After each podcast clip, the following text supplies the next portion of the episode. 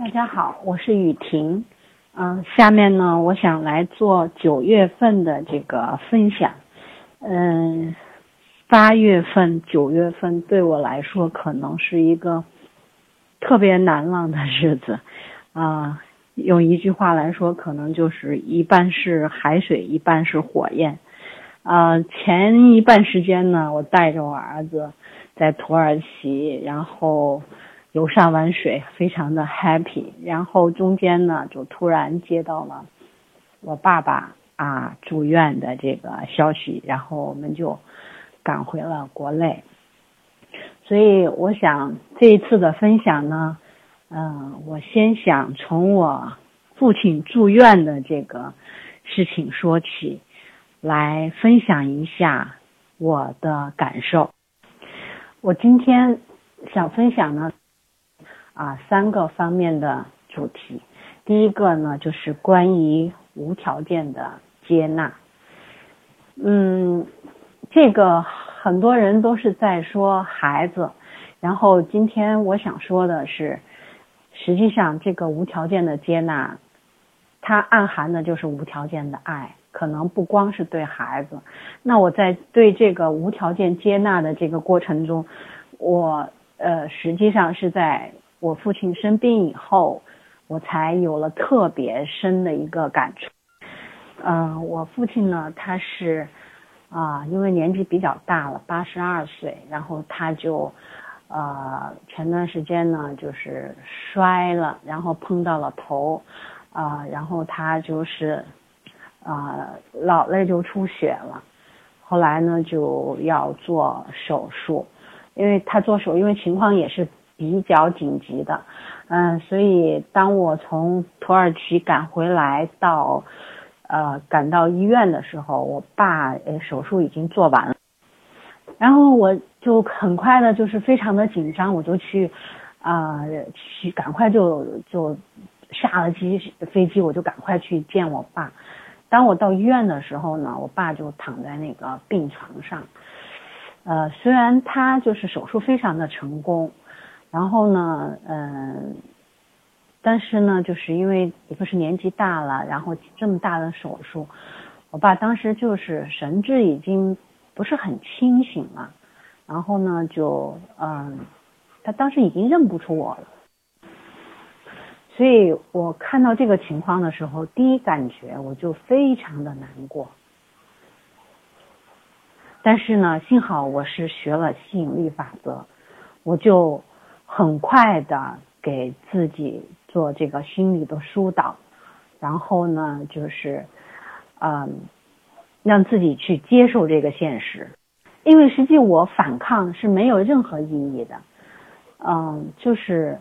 你反抗就是肯定，实际是比反抗要好受得多。那情况既然已经如此，我就算不接受，我就算去否认，我就算痛苦。有有任何意义吗？没有意义。对我父亲有任何帮助吗？没有帮助。所以我在做完自己的这个心理疏导以后，我就很快的就投入了，就是说，嗯，照顾我父亲和陪伴我父亲的这个这个过程。那在这个期间，嗯，我觉得就是做这个呃。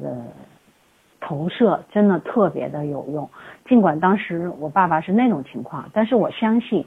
或者说我一直在做，每天我都在写这个感想日记，然后我就相信他肯定能好起来，他的这个伤口一定能愈合，他的神志一定能够清醒。但事实上，确实这个过程也是比较让人煎熬的，在这个期间，他神志不清醒。然后大小便失禁，就经常就是生活不能够自理。那我这个期间，我就一直都是基本上就陪伴在他的身。后来呢，就慢慢的就是他开始能够啊有一些意识，能够跟我说一些简单的话，然后呢，就是慢慢的有一点清醒了。那这个时候呢，我就啊我就想。他如果就这么呆呆的呆着，他肯定就越来越，越来越痴呆，就越来越颓废了。然后我就，嗯，让他去做一些他力所能及的事情，比如说啊，就是扣扣子。就在这个扣扣子的过程中呢，我就，哎呀，就发生了好多好多的这样的一个感想。嗯，比如说他能够，他每天他不愿意起嘛，就躺躺着，然后我就啊，只要条件允许，我就要让他坐起来，然后呢，让他自己呢，就是去扣这个衣服的扣子，因为我知道这个手的这个功能可能跟大脑联系是比较紧密的，所以呢，我就虽然他扣的特别特别的慢。特别特别的费劲，就扣一颗扣子要花好多好多的时间，但是呢，我还是让他去扣扣子，我就陪陪在旁边，也不催他，也不说他，然后就就等着他，就慢慢的，他不想他想放弃的时候，我就要坚持，一定要让他一一定要把这个扣子要扣好。后来我就在想，我爸爸就是说。可能就是我爸这个年龄，他已经可能就退化到像小孩一样的这种状况。我在对对我父亲的这个这个方式上，可能就有点像对小孩一样。然后我就突然的就反省了，其实在我儿子小的时候，我没有这么耐心的来对我儿子，他可能。系鞋带系不好，扣扣子扣不好，我两下就把把他给给他刨开，然后帮要么帮他扣好，帮他把鞋带系好，要么就噼里啪啦把他说一大，或者他在做事情或者走的时候，我当时，嗯，我不记得我在哪本书上看过一个图片，就是说这个。呃，这个大人呀，他走路的时候，就是小孩一般走的不太好嘛，他都拉着他，就呼呼呼的走。然后就是大人的胳膊很长，小孩总是伸着那个胳膊够着大人的那只手，然后大人就扯着小。我就突然想起我儿子小的时候，其实我们就是这样对待他的，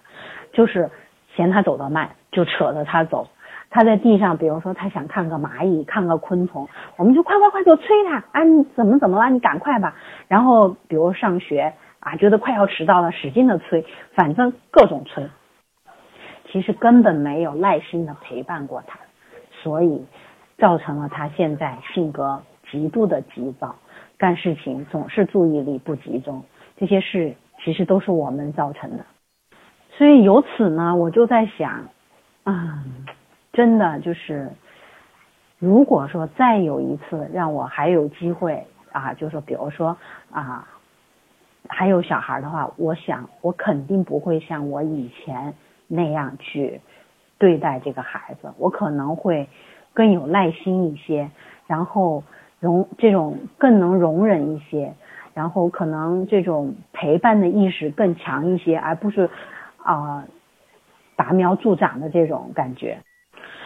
那我的父亲呢？就是，当然，就是说，呃，我觉得恢复的还是很不错的。当我，呃，走的时候离开，因为他在老家嘛，嗯，跟我不住在一起。当我走的时候呢，我父亲基本上就是神志已经都清醒了，而且呢，生活基本可以，就是说。啊，自理吧，当然可能还嗯不能够离开人，嗯，但是呢，就是情况真是出乎意料的好。我觉得呢，这个啊，真的就是这个宇宙爸爸接到了我的这个，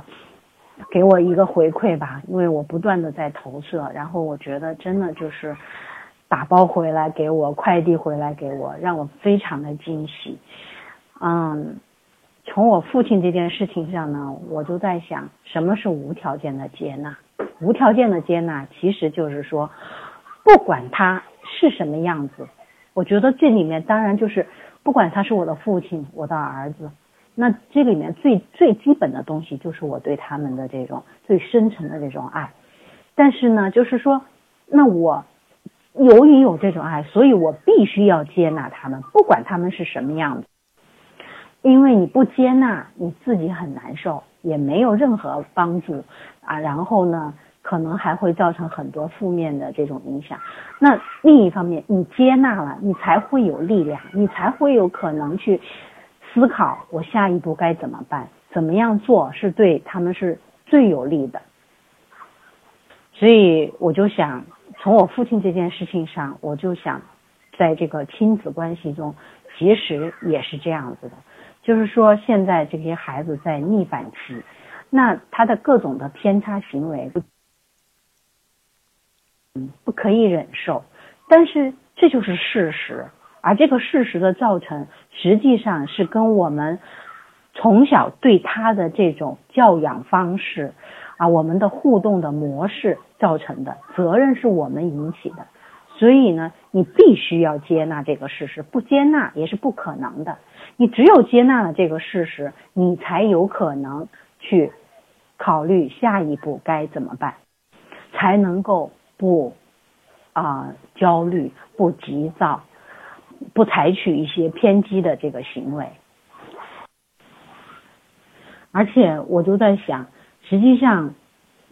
这个逆反期真的是很重要的。嗯，这个孩子实际上是有两个逆反期，第一个逆反期是在啊一岁半到三岁期间，也就是他第一次有自我意识觉醒的时候。那第二个逆反期就是青春期。那就我儿子自己而言，我觉得我没有处理好他的第一个逆反期，给了他很多这种啊不好的影响，所以我现在特别珍视这个第二逆反期，所以我觉得我要接纳他，不管他现在是什么样子，对吧？那就是说他现在即便有很多偏差行为，那就说明他在第一逆反期没有处理好，第二在这个。他整个这个呃，就是从从小到现在的这个教育过程中，由于我们的这种教育教养的这种方式，他心里积累了太多太多的情绪，嗯，再加上本身他又是男孩子，这荷尔蒙分泌也是非常旺盛的时候，他也有很多的欲望，很多的这种很多的这种想法，这些都积攒在他的心里，那这。就按照心理学啊，我其实我也学，也去主动的学了很多心理学的知识。按照心理学的知识，如果他在这个第二个逆反期他不爆发，把这些问题一直压抑，压抑到他成年以后，可能造成的后果要比现在要严重的多。所以我想，我接纳他，我珍视现在的这个逆反期，我想利用这个。他第二次逆反的这个这个阶段，给予他更多的心理营养，给予他之前我没有做好，弥补一下我之前没有做好的这个这些方面。但是我不不要去自责，自责是没有任何意义的。那就是什么？我觉得就是你接纳他最好的一个方式，其实就是啊陪伴他，就是耐心的去陪伴他度过这个青春期。不要给他过多的指责，不要给他贴标签，不要对他说你应该成为什么什么什么样的人，这是他一个自然的生理过程。其实最重要的，我觉得就是要允许他成为他自己。我不记得之前在群里是谁，可能嗯哪个妈妈做分享的时候写过这样一句话。你要允许他让花成为花，让草成为草。每一个孩子来到这个世界，他都是带有本身的底色的，他不是一张白纸。所以呢，我们只能您在这张白纸上画画，而不能说我想把它啊，我们在他这张有颜色的纸上画画，而不能说我要把它变成一张白纸。嗯，这个这个月来，我想我看到的群里面最让我。一振呃，就是说有感触的一句话，就是啊，景明老师说的，你不能认为孩子有问题而希望他没问题，你不能认为他啊有有缺点啊希望他没有变得没有缺点，就是说我们的聚焦模式一开始就是不对的，我们。老是觉得他，实际上我看完这这这句话以后，我自己很警醒。尽管我一直在做啊，就是一直在写感想日记，但是我深刻的反省了一下，其实我可能投射的更多，然后感想的比较少，一直找不到什么原因，我就觉得好像有时候写起来真的是挺困难的。但是听完这句话，我突然豁然开朗，实际上是我的聚焦模式出问题了，就我心里是在啊漠视或者我的潜意识里认为它是有问题的，然后我希望它变成没有问题，然后来做各种各种的努力，而没有真正的去啊聚焦到它优点的地方、闪光点的地方，所以。我在当时从群里看到这句话以后，我当天晚上写感想日记，我就把我儿子所有的优点，我就翻交。嗯，第二个分享的一个嗯内容，我想说，我若安好，便是晴天。我想大家可能都知道有一句话叫“你若安好，便是晴天”。嗯，我以前也是这么想的，是吧？我喜欢的人，或者说我的孩子。你们那个好了，就一切都好了，我就好了。但是我现在我真的不这么想，我就学完这个吸引力法则以后，我慢慢的，我改变了这种想法。我就在想，我若安好，便是晴天。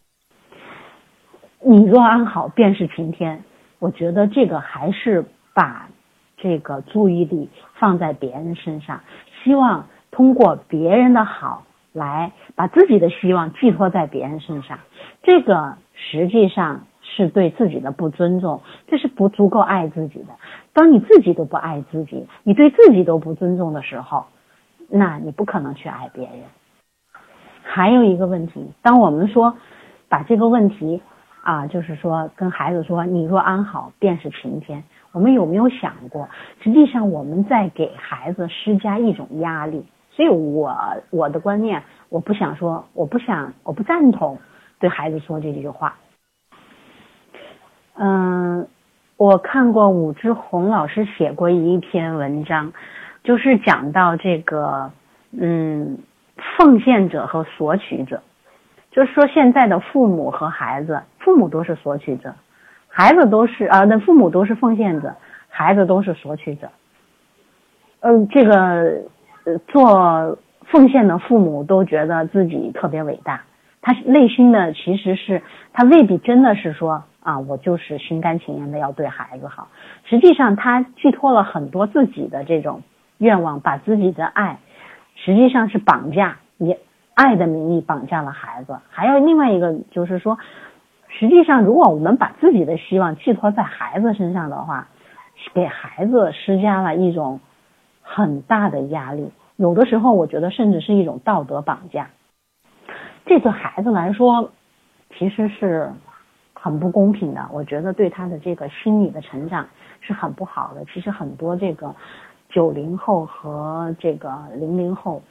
呃，存在的心理问题，跟父母过多的奉献，还有全家人把这个爱都啊放在孩子身上，我觉得是有关系。嗯，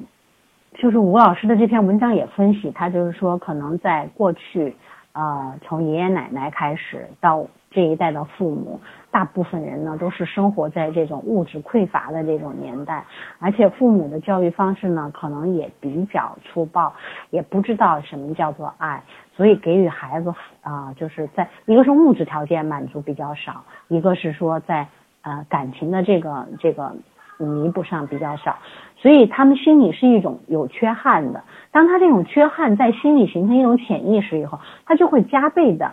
啊补偿在自己的啊就是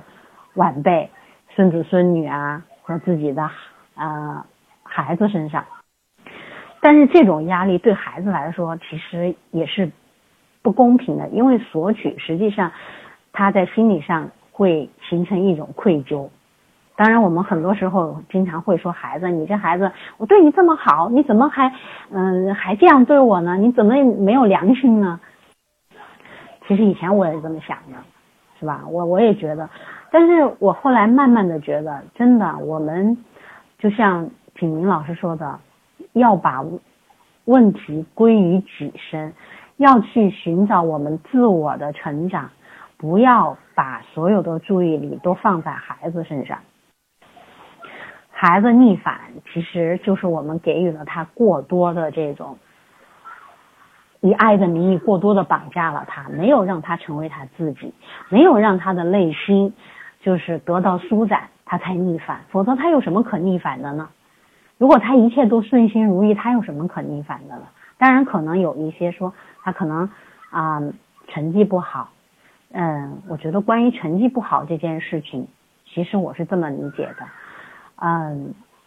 学习这种东西，它可能是一种啊，也是一种能力吧。有的人善于学习，有的人不善于学习。但是不善于学习的人，不见得说他啊其他方面的能力都不强。但是在我们的这个社会大背景下，当然这个啊子宇老师也说了好多啊，关于这个嗯，就是。关于我们的这这这这种教育的模式的这种这种问题，是吧？嗯，我这地方我就不想再再重复了。嗯，但是我觉得呢，就是孩子当他学习不好的时候，实际上，特别是在我们这样的社会，经常拿学习来衡量一个孩子的优劣，嗯，那就说明他在社会的评价方面他被打败了。他是一个失败者，所以他心里是有无数的这种委屈，或者说呃无无就是这种挫败感。那这种时候，我们去责怪他有意义吗？没有意义。实际上，你就要给他开一条道，或者说让他在其他的方面感觉到自己是有能力的。你要让他感觉到自己是有能力的，而不能一味的盯着说这个学习。如果这些当然不一定说啊，这孩子，我觉得可能是在某一个阶段，他可能由于很多啊别的方面的原因，让他没有办法集中心心思来学习，而不是说本身他缺乏这个学习能力的问题。嗯，不管怎么样吧，反正就是说在这种评价社会评价方面啊，他是一个失败的。那作为父母的话，哎，我就好像说 说把题给走偏了。第一，我就说的是要把这个问题要归于己身，就是说我们不能把嗯对孩子的这个希望以爱的这个名义来绑架他。嗯，实际上孩子逆反，嗯，大多数问题都是我们自己造成的，都是父母造成的。我们刚看，我们光看到了这个啊别人家的孩子。那我们看到别人家的父母了吗？我觉得可能更多的是我们需要向别人家的父母去学习。第二就是要做好自己。嗯，孩子的问问题其实大部分都是折射了我们自己的问题，所以为什么我们要进行学习？我们要去提升我们自己。如果我们自己把自己的问题，我们在。原生家庭成长的问题能够解决掉，我们能够意识到我们过去教养方式的错误，我们能够主动的去改进，我们能去学习怎么样去和孩子相处，怎么去和别人相处，怎么来对待这个啊失误挫败，那我想孩子也差不了。所以就我自己来说，我想我愿意做一棵树。我愿意我自己就是扎根在这个大地里面做我自己枝生叶茂。那我的孩子呢？如果他愿意做一个就是啊展翅高飞的这种嗯大鹏，那就让他飞。他飞累了，我可以给他提供一个就是说这种啊栖息的这种场所。如果他不愿意，他愿意在我的这个树上啊就是。做嗯筑窝筑巢那也很好，所以呢，我觉得我不对他，我不形成任何的这种约束，我不想以我对他的爱对他形成一种绑架，让他有一种压力感。我不想让他学习说是为了我学习，为了让我感觉怎么怎么样能学习，为了让我觉得好像我比。总之，就我自己来说，我觉得我。我愿意啊，给我孩子提供养分，这个大地一样，是吧？嗯，它上面我或者说我是这个土地，它是我这个土地上结出来的一棵树，一个根。我自己本身就要有有养分，我才能够给他提供养分。如果说我都是一块贫瘠的土地，在这块贫瘠的土地上能长出一棵大树来吗？我觉得这办不到。所以我就想，我首先要把我自己做好，我要有能力、有智慧，是吧？我才能够陪伴我儿子度过这个。啊，逆反期，我才能够补足他在他第一逆反期的时候没有给他的足够的心理营养，然后认同他、陪伴他、接纳他、允许他成为他自己。第三个嗯方面呢，我想说的是，这个啊吸引力法则真的是最简单、最好用的一种啊方式，嗯，作为啊。这个亲子群的这个一员吧，或者说，我想跟大家说的话，真的就像之前可能很多师姐也说过，就是听话照做。嗯，在学这个吸引力法则的这个同时呢，其实我也学了很多心理学的这个知识。嗯，然后我发现呢，就是通过这个对比呢，我感觉吸引力法则还是真的是比较好用的，而且非常的简单。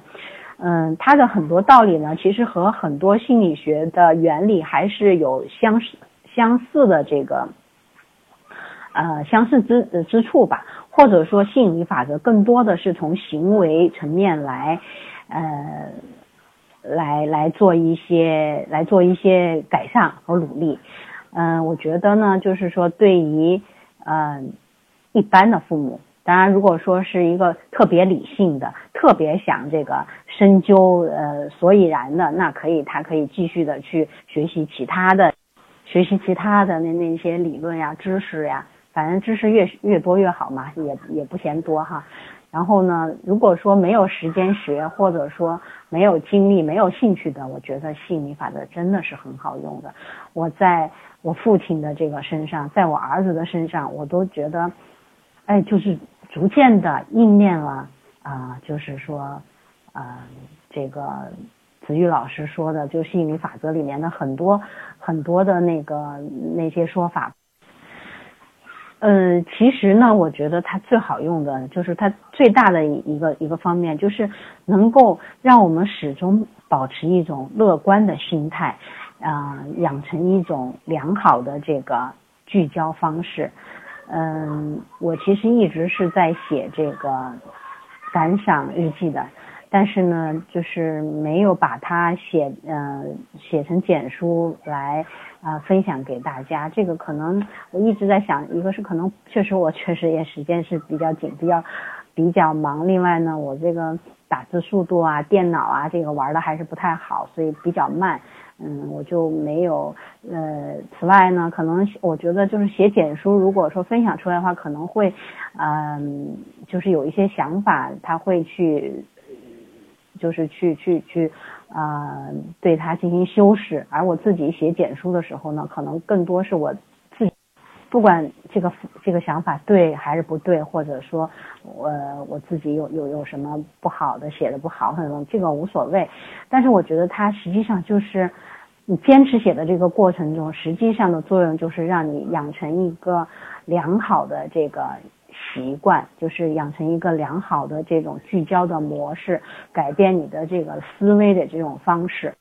呃，本来我呃，我现在写了一百零七篇了吧，在写到一百篇的时候，我当时想，我这一百篇我一定要把它写成简书，然后分享。嗯，但当时也是，嗯，因为我。爸爸生病嘛，所以当时很很这个可能各方面的事情也非常多，我就嗯把这个时间给耽误了，就没有没有那。但是啊，我自己写简书，我一直是坚持的，不管我是去国外，还是我在病房里陪伴我爸，我都还是在坚持写写这个简。我也告诉我儿子，就是哪怕我非常晚了，就是可能都十一二点了，我还是坚持每天能把它写完，我就。告诉他我在写简书，我觉得呢，我也是想通过这件事情，啊，告诉我儿子，我们做事情呢一定要坚持，是吧？就是不能够啊三天打鱼两天晒网的。那你做父母的你自己都做不好，你凭什么去要求你的孩子能够养成一个良好的学习习惯呢？所以当我写到，反正我觉得这个东西确实很神奇。当我写到一百一百天左右的时候，那时候我就差不多从呃从老家回来，然后呃我儿子已经开学了，嗯，我就发现我儿子真是就是给了我很多很惊喜的这个方面，就感觉他自己，嗯。真的就是这个学期，真是新学期新气象。之前他从来不不做错题本，以前我老是跟他说错题本，要他做。从可能小学一年级的时候，一直说到高一，他总是应付我，写两天又不写了。哎，这学期人家自己就啊做了错题本，然后呢还跟同学去分享，还自己弄了这个呃收纳箱。呃，之前他的东西都是堆得乱七八糟的，然后呢，他的桌子都是我来收拾，房间也是也是我来收拾的，嗯，就他这种凌乱懒散的这种生活方式，一直是我特别嗯，就是特别看不过去的。但是这次我真的发现，确实，因为在我走之前呢，啊，就是我因为我和他从我们从土耳其回来嘛，在分别就是我去，呃，我就我就。下了飞机就去了，就去又又转了一个飞机，然后去回到老家。之前呢，我就在飞机上给他讲，我就说，嗯，我要去照顾姥爷。我说这个你也开学了，你自己呢，学习是你自己的事情，你要把你自己的事情做好。嗯，妈妈可能没有太多的精力来顾及你，那你要把自己照顾好。嗯，然后我就很。就对我儿子这边，其实因为我我牵涉了很多精力在我父亲那边嘛，我没有太多的来顾及他。但是呢，我觉得这就是一个啊，你的丰盛的感觉原点的问题。我觉得我儿子一定是能行的。其实我发现确实没有我对他的什么精心的照顾啊，呃，我发现他生活能力也还是比较强的。总之这学期感觉他就是这个自主学习的这种能力。比以前强多了，真的就是呃学习的这个兴趣高涨，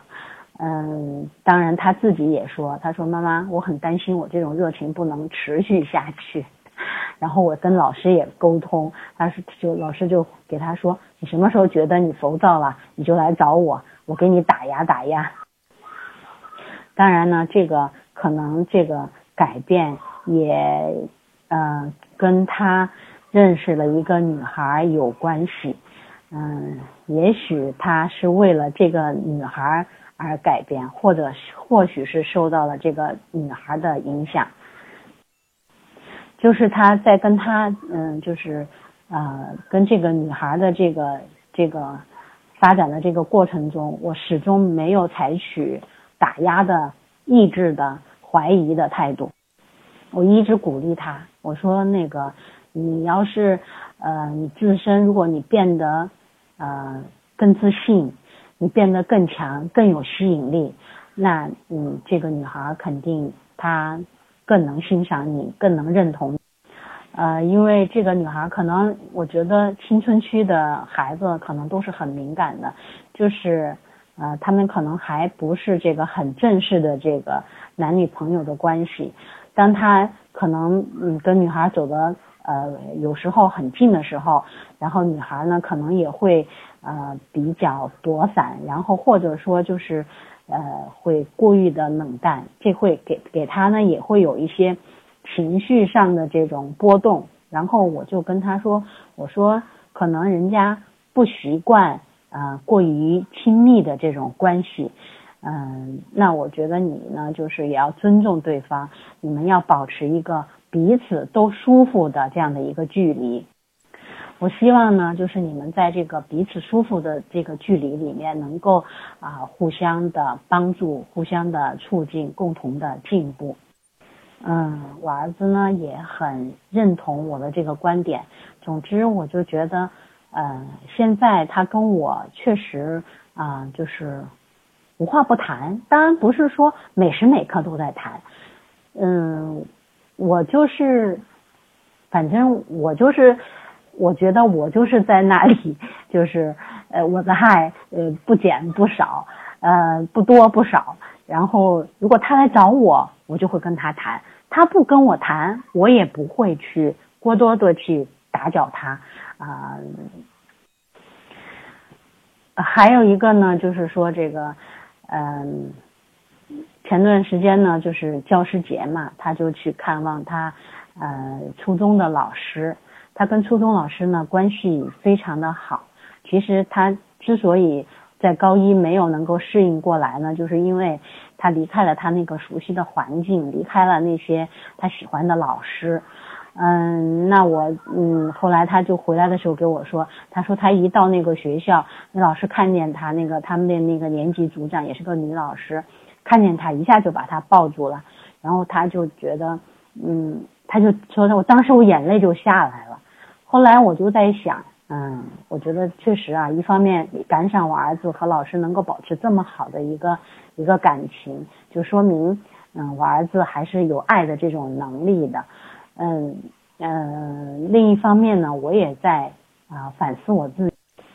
虽然就是在生活上对他呢，就是这种无微不至的这种关怀关怀，但是可能我在肢体上对他表现出来，并没有啊，就是这种能够让他确切的能感觉到爱的这种表达的这种肢体语言，可能是比较少。所以呢，从那以后，每天早上给他一个拥抱，晚上给他一个拥抱，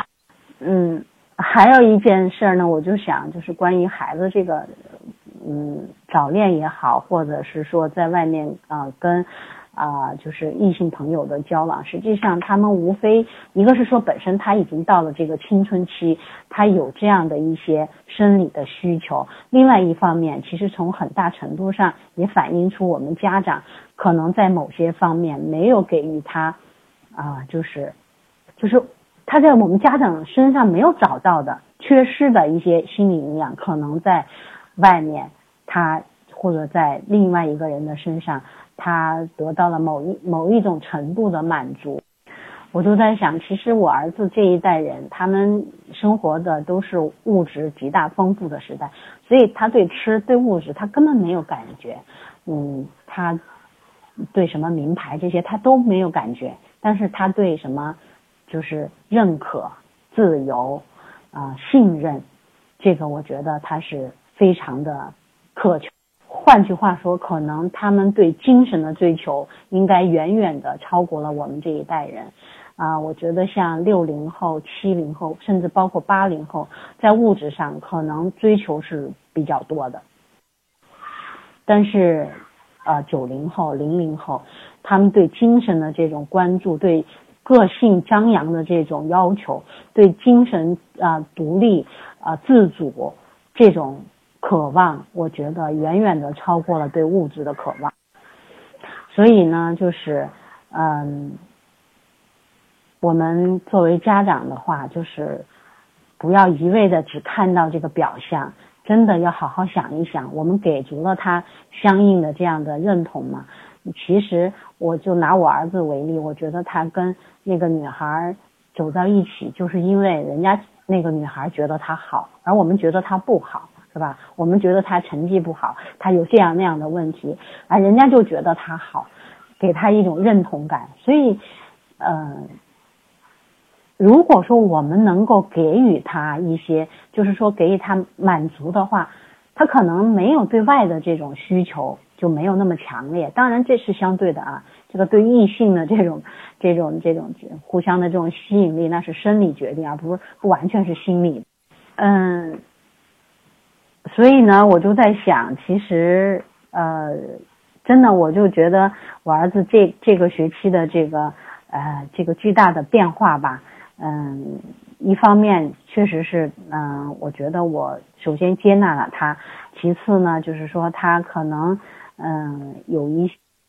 呃，在外界的一些一些刺激，呃，另外呢，我还是觉得，真的，我就写写到一百一百天的时候，我就连着好几天我都在写，我说就感想这个宇宙爸爸给我的这个回馈。我我之前因为他们教改嘛，他今年是新，呃，他是上高二，他正好他们这一届要教改。然后要要选课，然后要分班。之前我就一直的，呃，就投射他说希望他能够分到一个自己喜欢的班，有自己喜欢的老师，有自己喜欢的同学。哎，果不其然，这学期就是他就找到了一个，确实他到的这个班他就非常的喜欢，然后他那个呃老师，他的班主任老师他也非常的喜欢。哎，我就觉得哎，让我感觉都非常的有满足感。我儿子就是一个特别感性的人，他呢就是，嗯，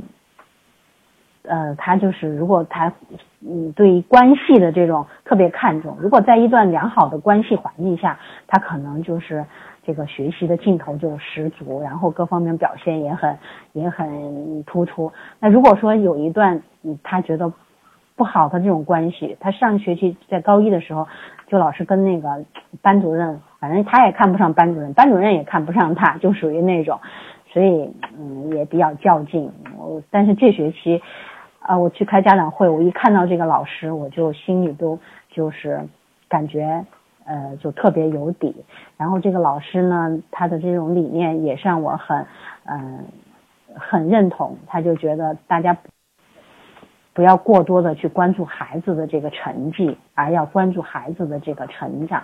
所以呢，我也把这句话呢，就是嗯分享给大家，就是我们对这个青春期的孩子，你要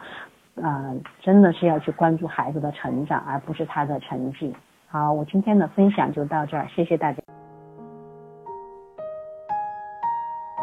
你是不是跟孩子的关系不太好？你讲的话，孩子不想听，甚至还故意跟你对着干。你的孩子是否无心上学，沉迷上网和游戏的时间多于学习，让你只能干着急？你是否尝试过很多亲子的技巧与方法，但却时灵时不灵，用力却使不上力？上述三种情况，你遇到过吗？你知道问题出在哪里吗？你知道如何解决吗？亲子晨读群就是帮助你解决上述问题的。我们会教你如何以符合自然法则的方式来教养孩子，让你的努力得到好的回报。通过日常基本功的练习，让你更好的稳定在对的状态。给孩子正面的影响越来越多，负面的影响越来越少。晨读群是一个充满正能量的环境，师兄师姐都很积极正面，你们结伴同行，或相互扶持，或分享经验，你不再孤单，进步会更快更稳。如果这是你要的，并且想要加入晨读群学习。请联系介绍你听这个录音的人，让他带你过来体验，我们会为你安排。好，本期播客就到这里，我们下次再会，拜拜。